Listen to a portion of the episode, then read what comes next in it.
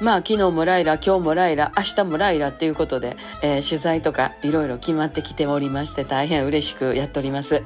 えー、実は今月の末に週刊新潮の小さなコーナーに載ることになってるんですけれども、あのこの頃はあの記者の方に、えー、電話で聞き取っていただいてそのまま文字にしていただくっていうのが主流になってまして、まあ、小さな記事やったらそういうこと多いんですけれども、えー、そのコーナーでは自分の ピーアール の後に何か読者の方に質問したりとかするような、そういう形式になってるんですね。で、私は私はあの韓国ドラマが好きなんですけど皆さんも好きですかみたいな質問を準備してたんです。で、そうしましたらこの記者の方がですね、男性なんですけど、多分ねめっさ韓国ドラマ好きみたいなんです。アイドルもしっかりですけれども、もうねすごいんですよ。まあ大西さんあれですよね、あの韓国ドラマはやっぱすごいですよね。時代劇もある、恋愛、サスペンス、ホラー、復讐、もう本当終わらないですよねみたいな感じで、ほいで最近では高校生が ケーポップ ダンスっていうのにトライしていて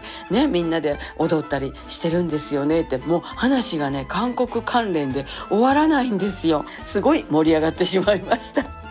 記者さんあんたも好きねって感じでした。また明日、また明日、また明日、また明日。